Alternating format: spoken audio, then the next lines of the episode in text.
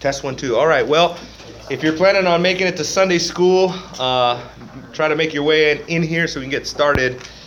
We are going to get started, whether you make it in here or not, but we're ready to go. Okay, let's pray, guys. We'll get started, okay? Well, Heavenly Father, we uh, come before you now, and we thank you so much that we have the, the grace and the mercy of a sympathetic high priest. Lord, thank you that you are here to help us with our troubles and our trials, our tribulations, that there is nothing that uh, escapes your notice, and there is nothing that is too hard for our sovereign God. And so, Lord, we just pray that you would encourage us, be the lifter of our head now, and uh, cause us to set our gaze on Jesus. Cause us to set our gaze on his beauty, as uh, Isaiah says, Lord, that we may gaze upon the King in his beauty. And uh, Father, we just pray that you would enlighten our minds as we search your, your scripture. Pray that we would uh, be encouraged as we get in the Word, Lord, that the Word would have that purifying effect upon our souls. Lord, that we would be enriched, that we would grow. Um, we need you, Father, to help us to grow because in and of ourselves, Lord, we are, uh, Lord, we are uh, insufficient for these things, as Paul says. So, Lord, help us, be with us now, and strengthen us in Jesus' name. Amen. Amen. So, we're back to um, our study from last week because if you remember last week, I got through about two slides. and uh, it's just because I love you and I love fellowshipping with you. When I get in these classes, I just, you know, I just uh, really feel at home. So, even though I see a lot of new faces in here, I still feel at home. Uh, but um, we're looking at something really important in these last doctrines as we approach, um, uh, you know, a different aspect of systematic theology. That's what we're going through. Uh, we're going through systematic theology, and I just want to remind us. May I just refresh us um, about what theology is all about? Okay, and what we can call. No, we can't call it anything, apparently. because I have a marker that doesn't work. I think this one works. Let me try this right here. Okay, that's better. Remember, there is an encyclopedia of theology, okay, of sorts. And historically, um, theologians have looked at this encyclopedia of theology and said, this is the way that we do the theology. I mean, this is the way that we study the Bible. That is to say, there are different disciplines of theology. I mean, we are studying systematic, right? Theology. Let's just put a big T there. Systematic theology. What are the other aspects of theology that one can do? What are the other disciplines? Biblical theology. Biblical theology, okay. Now, some folks um, some folks may think biblical theology, well, shouldn't your theology be biblical? I mean, what other kind of theology is there, right? Well, of course, biblical theology is actually the technical term for a kind of discipline, kind of like systematic theology, right? Uh, biblical theology is concerned more than anything with how does the Bible unfold as a story? How does the story of the Bible progress how is it connected? How does it all hang together? That's really what biblical theology is seeking to find out is how does the story of scripture unfold? What are the central uh, ideas and the central themes of the Bible? Uh, some of the central themes of the Bible would be covenant, kingdom, uh, salvation, judgment. These are central ideas in Scripture. What, what is another one? Somebody mentioned it already. Historical, that's right. Historical theology is another school of theology which basically seeks to study theology from a historical perspective. So you're asking, how did a doctrine, let's say uh, the doctrine of Christology or the doctrine of justification or the doctrine of salvation or the doctrine of the Holy Spirit, how did that subject, how did that develop over history? over the, the, the, history of the church. So, like for the last 2,000 years, how has the doctrine of Christ developed over history? And so that's called historical theology. Um, there is one other aspect, and you, if you get this, I'll be really proud of you. Do you know what it is? Theology proper. Theology proper. Well, theology proper is actually a subset of systematic theology. Theology proper means what? Study of God. The study of God. So the study of God is a subset of systematic theology. Juan, did you? You'll say reform? Reformed, well, Reformed theology is actually um, not under this category. It would be basically under historical theology Okay. Because that's a certain slant or certain bent. So, what theologians identify as probably the most important type of theology is what's known as exegetical. Exegetical. All these words, right, guys? Right. Uh, don't be ashamed if you don't know some of these words. Look, I still study with a dictionary next to me, okay? Because there's still a lot of terms I'm still trying to familiarize myself with. So, exegetical theology is different from the rest in that what exegetical theology is seeking to uncover is what is the exegetical value of a passage? What is the exegetical value of a text, of a word, of a phrase? So this is much more precise theology. Um, I kind of did this backwards. I should have began with exegetical theology because really we can say this. We can say something like this here. Exegetical theology informs all the other theological disciplines, right? That's really the way that it should work. So this is kind of a classic uh, breakdown of the encyclopedia of theology. Okay? That's what we're looking at. So we are studying systematic theology. And systematic is, is important because when you do systematic theology, what you're asking is what does the whole Bible have to say about one given topic, one doctrine, one uh, idea in Scripture? So, like, what does the whole Bible teach about um, the doctrine of perseverance, like what we're looking at today? Uh, perseverance, death, and glorification. That's where we are. If you remember, we've been going through the order of salvation, the ordo salutis, uh, the Latin phrase for order of salvation. Now, let me just write this up here, here for us here. Ordo salutis.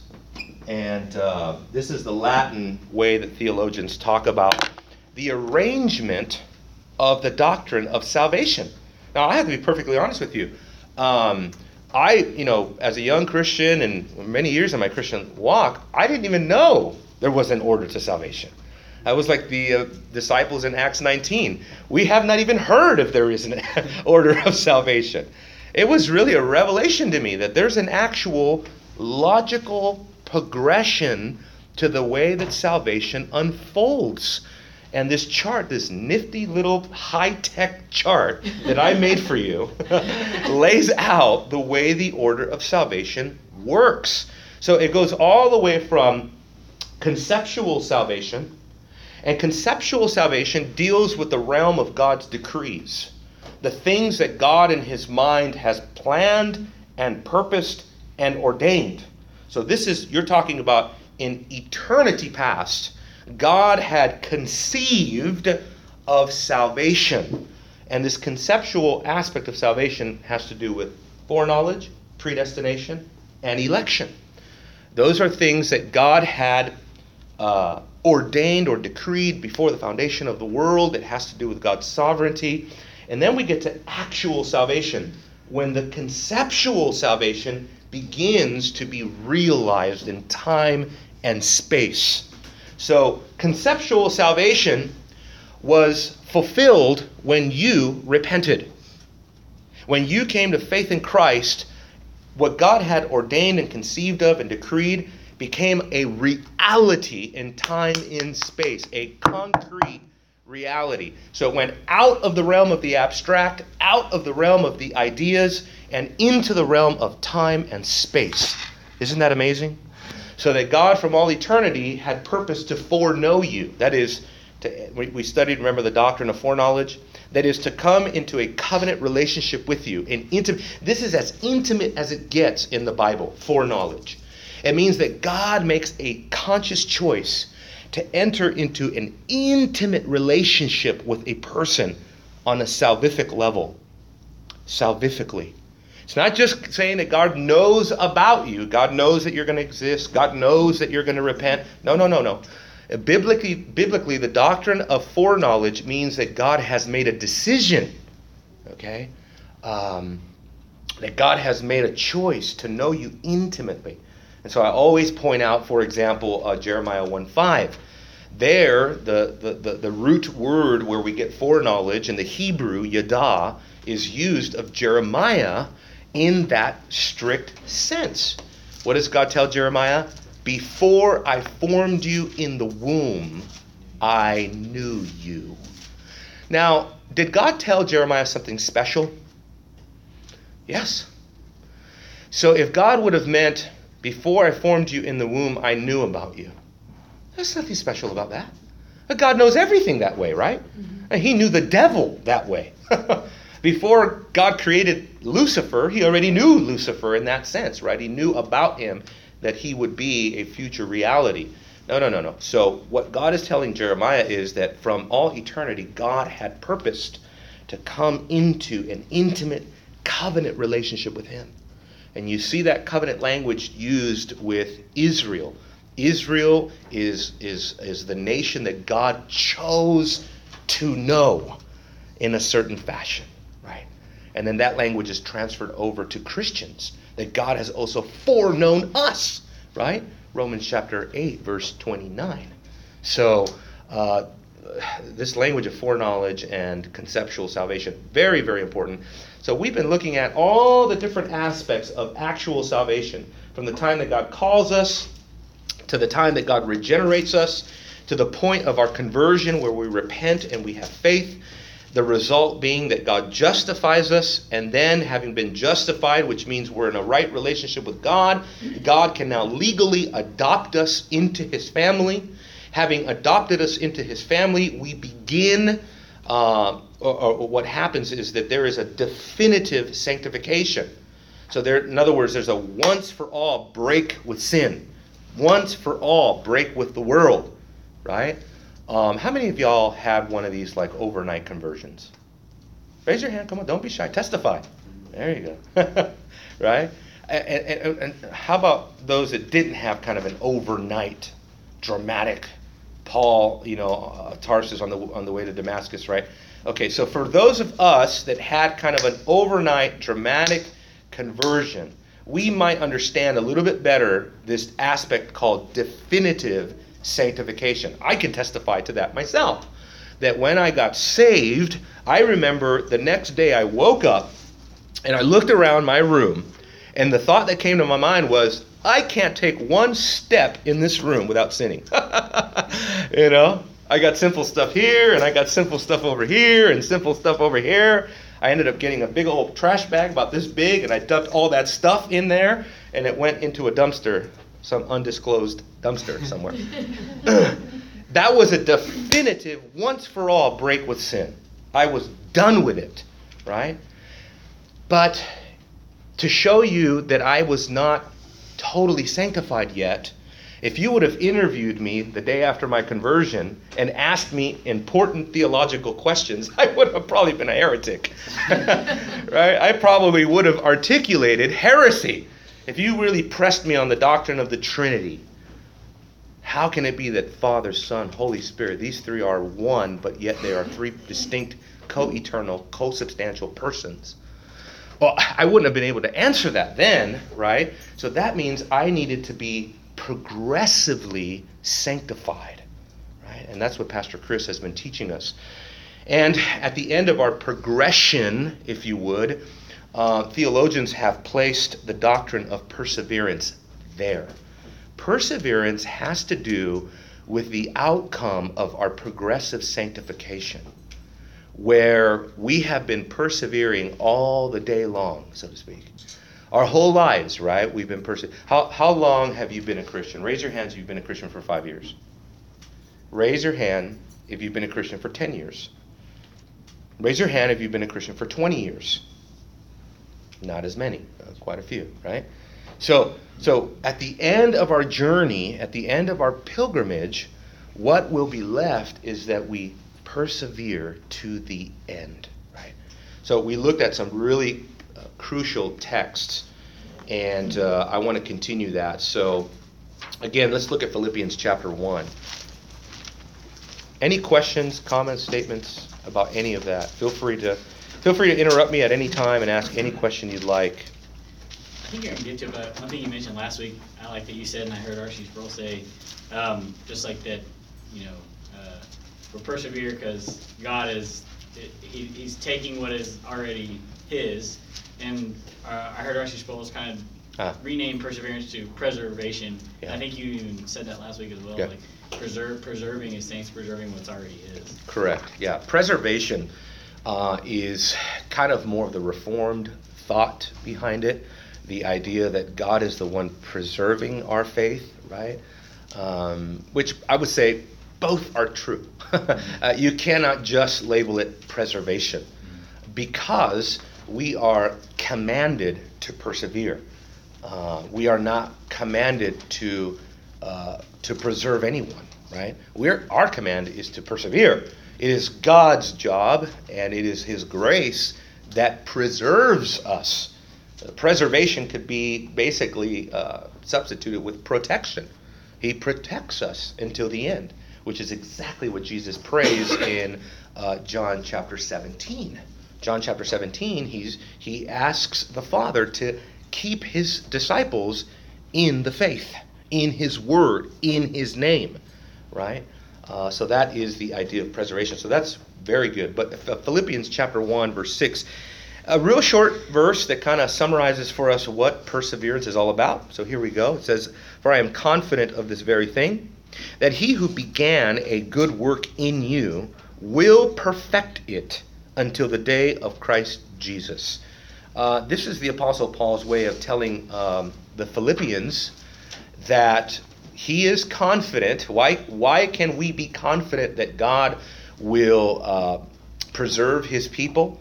Because if he genuinely began a good work in us, so here the Apostle Paul is not thinking about you know uh, things that can interrupt this process. He's speaking idealistically, right? If a person genuinely began the work of salvation, then you can be confident that God is going to complete that work uh, until the day of Christ Jesus, right? Which basically means all the way to the end. All the way to the end. You can be certain that God, like I can say that about you, right? Even though I don't have these uh, spiritual x ray vision glasses where I can see the status of your soul, right? Uh, based on your profession, uh, based on your life, based on your holiness, your obedience, um, I can say with confidence that God, who began that good work in you, He will be, what does He say? He will be, uh, uh, He will perfect it until the day of Christ Jesus. And the word there, perfect, uh, teleo, just basically means to bring it to a completion, to reach its intended goal. That's what it means, right? And so this is the way that it's going to happen. God began it, He's going to complete it. He's going to complete it. Um, one more. First, First Peter chapter one. Boy, I was uh, doing some devotional reading today out of First Peter, and I was just so ministered to by Peter's letters. Just, just really prolific what God did in, in, in Peter and what He revealed uh, to him. But uh, First Peter chapter, well, why don't we begin in verse three just to get some context? First Peter chapter one, verse three says, "Blessed be the God and Father of our Lord Jesus Christ, who according to His great mercy has caused us to be born again to a living hope through the resurrection of Jesus Christ from the dead." To obtain an inheritance. That uh, verse 4 begins what is known as a purpose clause. In other words, this is the purpose why God caused you to be born again. Verse 4 to obtain an inheritance. You see that? Which is uh, imperishable, undefiled, it will not fade away. It is reserved in heaven for you. Isn't that amazing? I mean, that's amazing, these reservations. Um, you know, uh, Trisha's, uh, Trisha has a, a really generous aunt. And she put us up, we took a little vacation last year, as we always do, and uh, she put us up at the Ritz Carlton, Newport Beach. Okay, come on. you know, I, you know, we were blessed with this. You know, that's not normal for me. Ritz Carlton, Newport Beach, baby, right? Uh, breakfast overlooking the ocean. I mean, it was just stunningly beautiful. And it was just so comforting knowing I had reservations to the Ritz Carlton, knowing that when I walked into the, the, the you know, the, uh, what's it called, the uh, foyer there at the hotel, when I walked up into the lobby and when I walked up to the desk, my reservation was going to be there. My name, that has no earthly business being in the Ritz Carlton, was at the Ritz Carlton. and I am just going to enjoy saying, uh, yes, uh, Ramos, please. Um, thank you. thank you. And the reservation is there. And I got my key, and I couldn't believe it. I mean, I was just in awe. That place was so gorgeous. I can't, can't wait to go back. Anyway, that's, you know, if her aunt wants to be generous again. But, because I'm not paying, I know how much the hotel rooms were. It's, it's unbelievable. Anyway, um, but how much greater is our reservation in heaven? Forget the Ritz Carlton. I mean, that's going to be like, you know, that's going to be like Skid Row by the time we get to heaven and find out our reservation is reserved for us in heaven. Your name is written in the Lamb's book of life. When you get there, your name will be there. You will be given access. The gates will be open, so to speak. You will be carried, you will be ushered into the New Jerusalem, the city of God. You will be uh, standing and probably leaping and running on the streets of gold. And you will realize that your reservation was in heaven waiting for you. I mean, it's just remarkable. Almost too good to be true, right? Almost too good to be true. So, and then look at this, verse 5. We are protected, that's what it's uh, saying, who are protected by the power of God. So that's what uh, Russell was talking about. There's that preservation. Protected by the power of God. God's power protects us until we reach our reservation, until we get to the to the lobby, so to speak, right? And then watch this. We are protected by the power of God, and then look at this element here through faith. The reason why that's important, folks, is because we dare not, in the Christian faith, we dare not overlook the instrumentality of faith, right? And verse 7 in particular, he draws this out. So let me just keep reading here, right? Through faith is how we're being protected. It's amazing, right? There's a two-edged, two-edged um, or two-sided coin here. Same thing as Paul says in Philippians chapter chapter 2 verses 12 and 13. He says, "Work out your salvation in fear and trembling, for it is God who is in you both to will and to do for his good pleasure." Right? The imperative, the command is work out your salvation in fear and trembling. The indicative, meaning the reality, is that because it is God who is in you to will and to work for his good pleasure. Peter is saying the same exact stuff. God is reserving a ticket for you in heaven, and you are being protected by the power of God through faith. Whose faith? Not God's faith, right? Our faith. So that faith is the means it is the instrumentality uh, through which our perseverance is accomplished. Look at uh, verse 6. He says, In this you greatly rejoice, even though now for a little while, so this is real life Christianity, if necessary, you have been distressed by various trials. Anybody in here distressed by various trials? Right? If you are if you're if you can honestly say, I am distressed by various trials. Maybe you're dealing with a big trial right now. Maybe you're dealing with a small trial right now. Maybe you're dealing with a lot of little weird trials right now. Whatever it is, you can honestly say, I'm under distress of trials. Then my my pastoral counsel to you is you're in good company. you're in really good company. That means you are in the ordo salutis. That means exactly what Scripture says about you is true and is coming to pass. Never said it was going to be painless right? Matter of fact, Jesus said he guaranteed us that it was going to be painful. Carrying a cross is not comfortable, right? Bearing a cross is not convenient. it's not pleasurable for the moment, right? But how did Jesus carry his cross? It says, For the joy that was set before him, he endured the cross, right? That's how we bear our cross in this world. So you have to have your eyes on a superior joy than temporal convenience, temporal ease, temporal pleasure, temporal health, temporal financial security, temporal everything, right? You have to have your eyes on a superior pleasure than anything that you can find here in this world. It takes faith to do that. Well, that's exactly what he goes on to say. So that the proof of your faith, see that? Being more precious than gold, which is perishable, even though, here it is again, tested by fire, even though it's tested by fire, here we go, here's another result, may be found to result in what?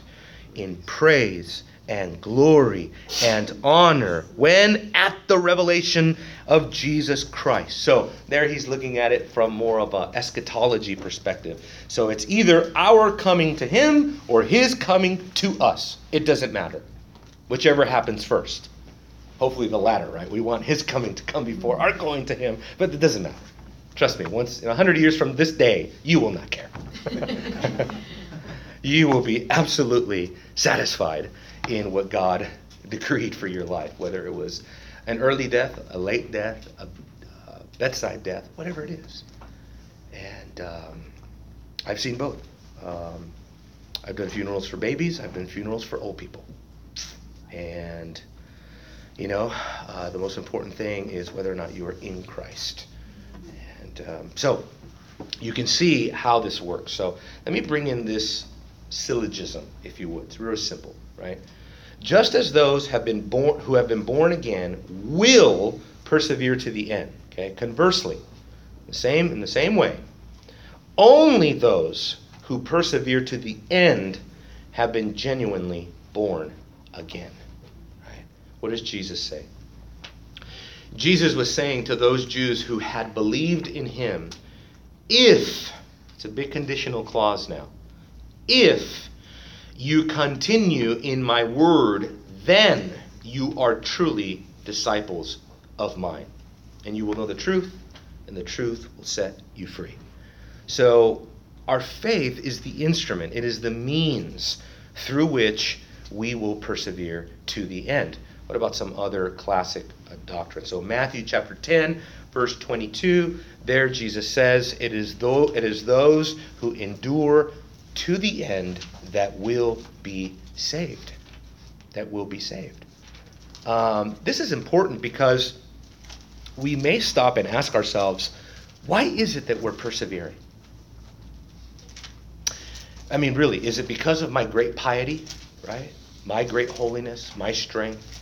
I'm more, I'm more, I'm more holy than the next person. Okay, well, maybe you are more sanctified than somebody else. But my my question is this: is that what keeps you uh, secure in the idea that tomorrow you are not going to apostatize, right? I mean, I think I talked about this last week, but we we're not meant to live in spiritual paranoia, uh, like false religions do. Catholics, Muslims, they should live in spiritual paranoia. They should be paranoid every single day, because a Catholic can commit a mortal sin and it's all over, right? A Muslim may not have obeyed the five pillars enough and on the, on the last day, as his own book tells him, on the last day, the scales will not tip in his direction. But the Bible presents eternal security as something altogether different. That we can have assurance, that we, have, we can have confidence that we will persevere until the end.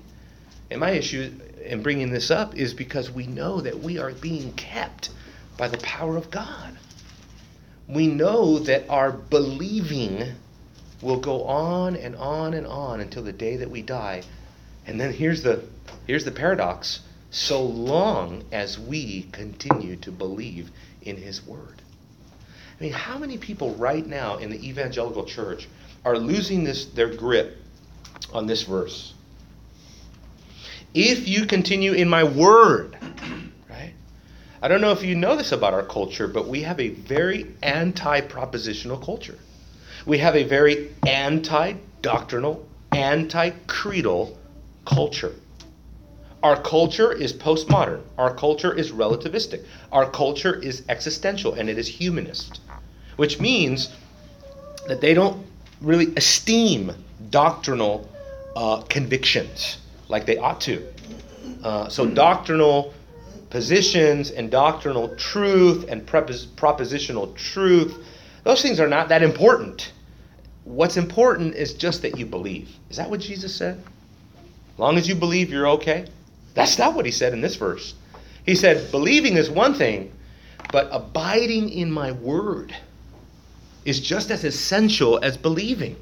There's nobody who is believing and trusting in Christ who fails to continue in God's word.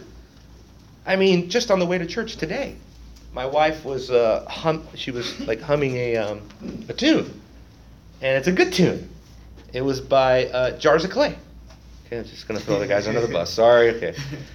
And I thought, gee, it's everywhere. I thought, it's everywhere.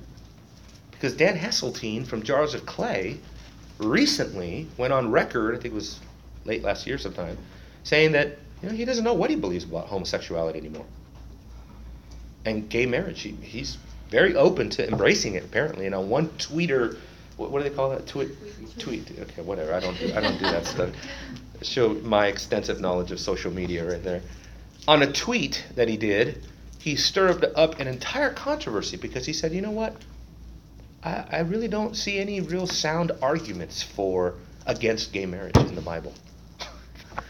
Do people's brains are just falling out of their ears? I mean, what? What? How? That's what happens when you have too open of a mind. Yeah, too, yeah, you're too open-minded. Your brains fall out. But what I'm saying is that this is the spirit of the age today. This is the spirit of the age. It's everywhere.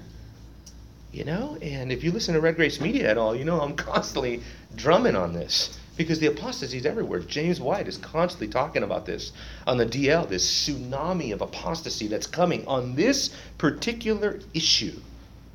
Um, it is a seminal issue in our times, and it is going to be a real test of whether or not you live up to this verse. Will you continue in His Word, regardless of how insane our culture goes? Right? I mean, I just did an article on uh, people already, futurists and theorists of the of the future culture, already stipulating whether or not uh, uh, robot marriage is next. I am not kidding you. Sophisticated AI robots that are becoming more and more human-like every single day.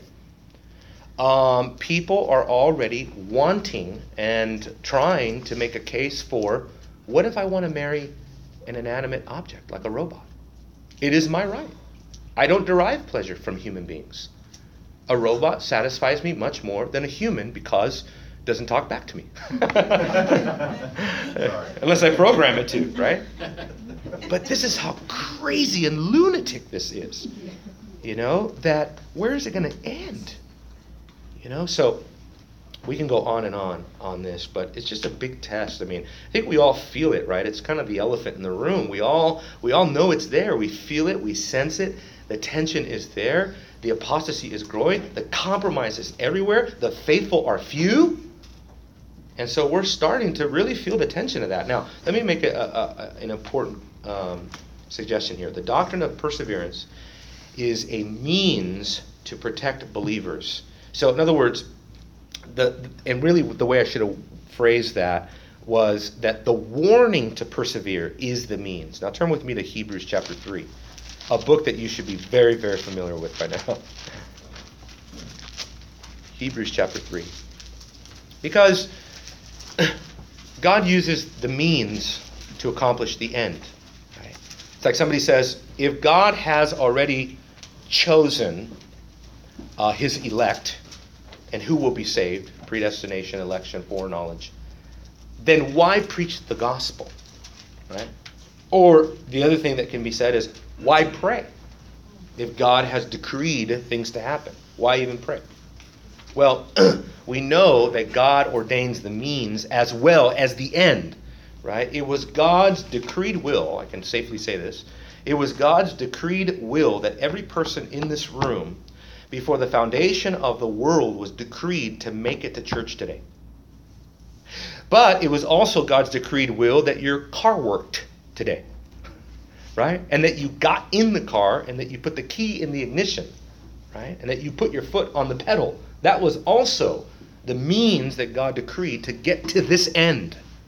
And so, in the same way, these warnings of apostasy are like God's means that will preserve our soul, the fear that it induces, the warning, the, the holiness, the reverence, right? The wisdom. Look at verse 12. Take care, brethren, that there not be in any of you an evil, unbelieving heart that falls away from the living God. Uh, you know, early on I said, you know, as a Reformed church, one of the reasons why I picked Hebrews to preach is because of these warning passages. As as Calvinist people, we need these warning passages to keep us from slipping into hyper Calvinism. Now, some of you may not even know what those terms mean, but for our members, you should know what those terms mean. And what this is what, what this is presenting us is a sort of like a um, a safeguard so that we don't become fatalistic in our Calvinism. Fatal, fatalism is not Calvinism, folks. Fatalism is a you know que sera sera kind of attitude in life, right? Whatever is going to be, that's the way it's going to be. Who cares how I live my life? Who cares how I study? Who cares how I pray? Who cares how I pursue God and my holiness and my worship? You know, what is is what is. That's not biblical Calvinism. That is not bi- the biblical tension on the sovereignty of God. Any questions about that? Any questions? So, Chris, I saw that hand, so I was hoping you were making an attempt. Okay. No, I'm not, I'm not asking. It's just important, right? Because we can very easily, if we give ourselves to our own wisdom, we can very easily become fatalistic in our mindset. You know what I mean? Why preach the gospel? I mean, God's going to save He's going to save. I'll stay home. But do you know that the great missionaries of the missionary movement that really began with people like uh, uh, Taylor and Carey and, and others that went abroad, John Paton, all these other great missionaries that people never heard of, Adoniram Judson, you know, these people, these were all Calvinist men who were burning for, with the sovereignty of God in their heart. And none of them had this view that, well, God is sovereign, so I'll just let the heathen over in Papua New Guinea just figure it out on their own. No way.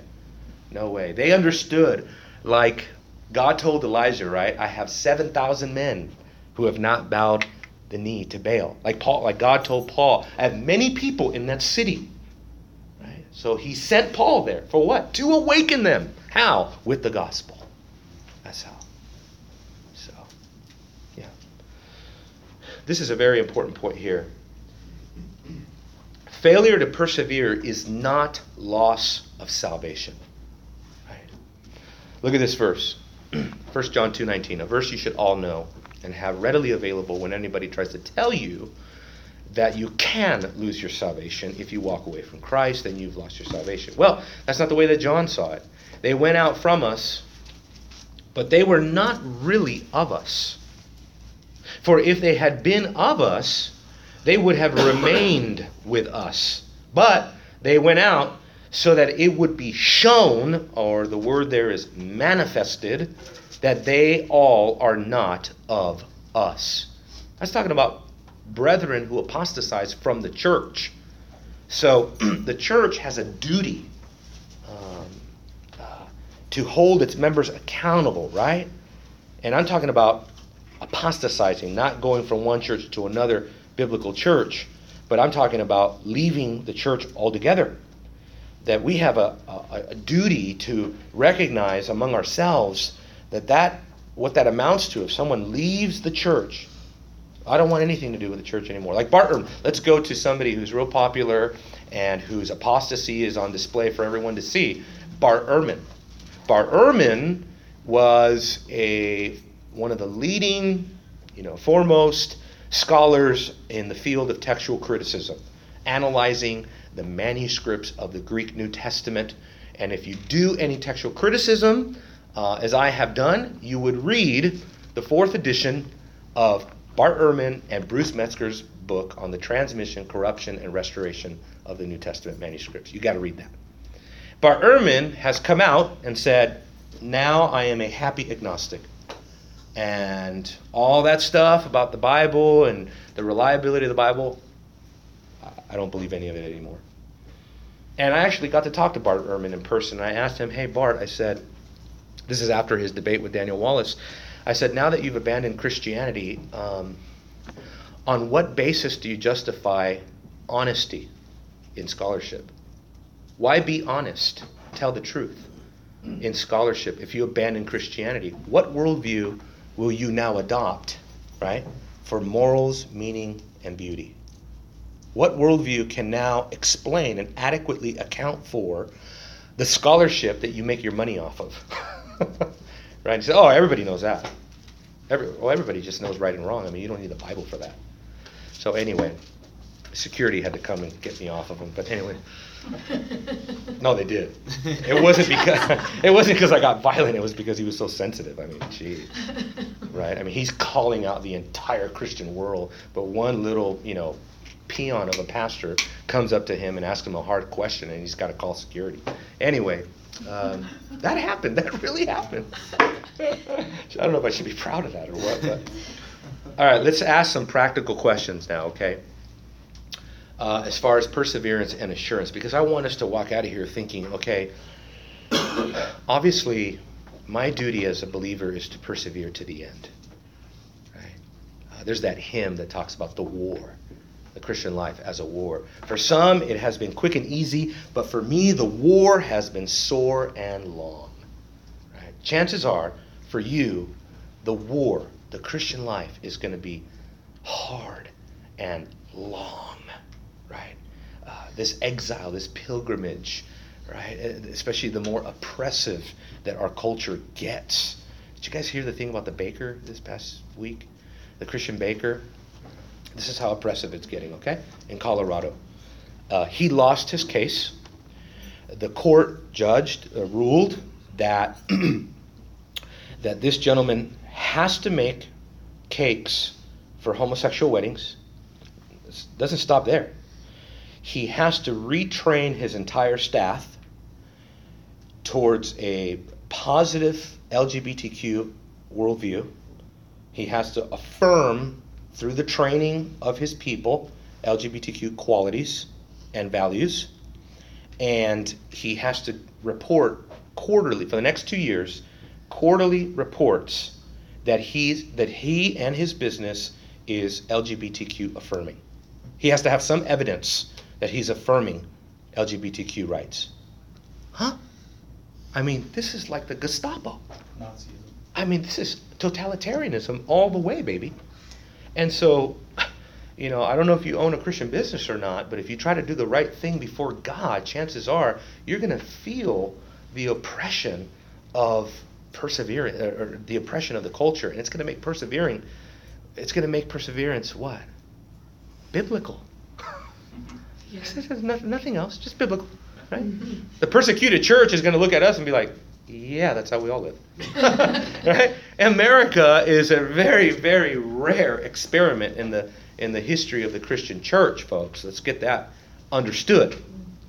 Right? When John Calvin, shortly after the Reformation, when John Calvin, I think it was Christ College, I think, or Christ School, or oh, the School of Christ by call it by Calvin. He would train young French pastors, discipling them to prepare them for the ministry. And they would go out knowing that I think nine out of ten of them would die by beheading. I mean, persecution is rare for us, but if you look at the grand scale of church history, it's very common. We are extraordinarily fortunate in the West. Extraordinarily fortunate. Um, and if my theology is correct, it will just get more intense and more, and just get worse before it gets better. Um, so, uh, you know, it's important for us to be able to locate some grounding principles that remind us okay, how am I persevering? Well, here's a question that I'm going to ask you Do I have a present trust in Christ for salvation?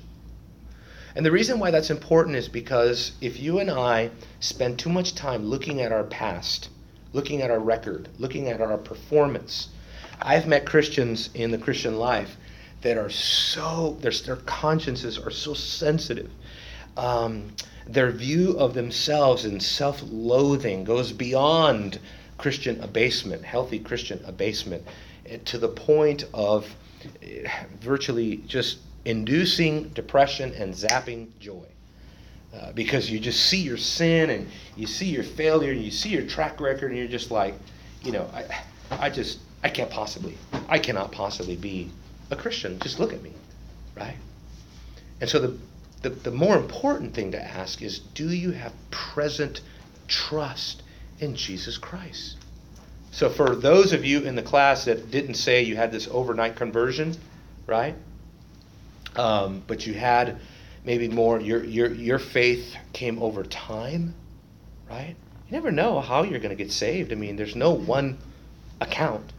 The best church membership meeting I ever did. Who was it? Oh boy, who was it? It was a, it was a it was a lady, and she said she was converted as a little girl, probably five or six years old, uh, holding on to a tree, doing kind of circles around the tree, just kind of doodling around and thinking and and she was thinking about Jesus and the cross, and, and she stopped and she's she's saved. That's it. It just everything made sense right there. Boom. Has never stopped being a Christian since. I mean, amazing, right? Regeneration is a mystery. That's what the Bible says. It's like the wind, Jesus says, John chapter 3. It's like the wind. And sometimes you look out in the wind and you can barely see a leaf move. It's so still, but it's there, it's so still. Sometimes it's blowing as hard as a hurricane or tornado for Texas, right? But the wind can do whatever it wants, however it wants. You can have a Damascus Road experience, or you could be a self righteous little Christian boy or girl that grew up in church your whole life, and you knew in your heart of hearts that you don't believe any of this. You're just here for mommy and daddy, and then one day, all of a sudden, boom, right? You come to realize you really do believe this you really do love Jesus. You really do love Christ. And over the course of a month, God's been working on your heart and something's been happening. And next thing you know, you're walking with God. Next thing you know, you're zealous about God and you have love for God. Right? Remarkable how it can happen. So the big question is what about your present condition? Today, do you have do you have ongoing faith in Christ? Number 2, is there evidence of a regenerating work of the Holy Spirit in my heart? In other words, when you look at the Bible about what happens after regeneration, after being born again, does your life reflect what happens after a person gets born again? The obedience, the fruit of the Spirit. Do you have any of those signs? Are you growing in grace at all? Which leads to the next one. Do you see long a long-term pattern of growth in your Christian life? Or is the Christian or is your Christian sanctification your growth as a Christian on the very, very back burner of your priorities in life. Everything else is in front of it, right? Your family, your job, your hobbies, right? Your marriage, uh, your finances, your material possessions, your house, right? All these things. Everything is miles ahead, and Christian growth is miles behind. It's just not a priority. That's concerning. That's concerning. So, any questions as we close? Hmm? It's supposed to be able to draw out questions. I don't know when you, when you kind of hit a brick wall, you're like, oh, okay, how, how am I going to draw somebody out? You see the importance, though, of maintaining uh, Christian growth in your life. I mean, I try to emphasize this over and over and over that we have to cultivate growth. It doesn't happen, it just doesn't happen without our effort, right? Christianity is not cruise control. You don't pop it in cruise control and just drift and hope that things work out. Oh, no, no, no, no, no. matter of fact, the Bible calls it a race. And those who run to win get the prize. Right? Yes, ma'am. Oh, that's what I was going to say. I was going to say um, that our growth is like an act of like obedience too, right? It's mm-hmm. a, a, obedience to like getting in the Word and your prayer, your meditation. But is it just our obedience, or is God like producing the growth Oh, I would say, of course, God is producing the growth. But you're right. I mean, there you are. That's a kind of double-edged sword, right? I mean, you have to obey 2 Peter chapter 3 verse 16, right? That says uh, grow. No, no, that's verse 18. Grow in the grace and knowledge of our Lord Jesus Christ, right? So you have to obey that commandment, right? But you know that God, in the life of a genuine believer, that that is the means that God is going to use to grow that person. You know, so good point. Yes, sir. You were talking, you were giving examples about uh, conversion just a second ago. Yes, sir. And uh, I mean, I, I mean, I, I was thinking, I was like, I'm not either one of those types. I'm the type where I keep falling in and out, Yeah. in and out. But I know there's a desire there in my heart to like really give my all and be sold out. Yeah. And uh, I'm just struggling. Yeah. Well, then you're in the good place. I'm glad you're at church. That's where you should be. You know what I mean? Surrounded by people that love you enough to tell you the truth and tell you where to find peace with God, you know, which is through Jesus Christ only. And, um, you know, just listen to what Jesus said. You know, Jesus said, All that desire to come after me must pick up their cross and deny themselves, right? Or, he says, You cannot be my disciple. So, being a Christian uh, is going to cost you something. It means that you have to turn away from everything else, right? In terms of where you're giving your allegiance, you have to give it solely to Jesus Christ, right? He becomes preeminent in your life over everything else. And just ask yourself, is that true of you today? Is Jesus your priority? You know, and obviously none of us do that perfectly, but there has to be a pattern. There has to be evidence of that. And then just ask yourself, you know, when you look at your sin, have you truly repented of that sin? Or is it something you're just comfortable living with? You know, is there something in your life that Scripture condemns that you live as a lifestyle? Right? Whether it's fornication or drunkenness or lying and stealing and, you know, all of those things, all of the sins that Scripture talks about, right? Um, that's that's the best thing to do is look at the perfect law of God, you know, and ask yourself, in light of looking at the mirror of God's law, how do I stack up? And if you find yourself condemned, then ask yourself, has Jesus uh, forgiven you of your sin, right? Through repenting and putting your faith in Him. I mean, those are the things. That's the heart work you need to really, really examine, you know. And uh, the good news for you is that Jesus says this, that all who come to me in no ways will I cast out. So if you come to him by faith, in no way will Jesus cast you out. Right? Everyone else in this world might cast you out, but not Jesus. Not if you come to him by faith, trusting in him, believing in him. Does that make sense? Sir. Good. Well, wish I could. Maybe we can talk after too, but I'm totally out of time. I'm in trouble out of time. That's how out of time I am. So let's go to worship.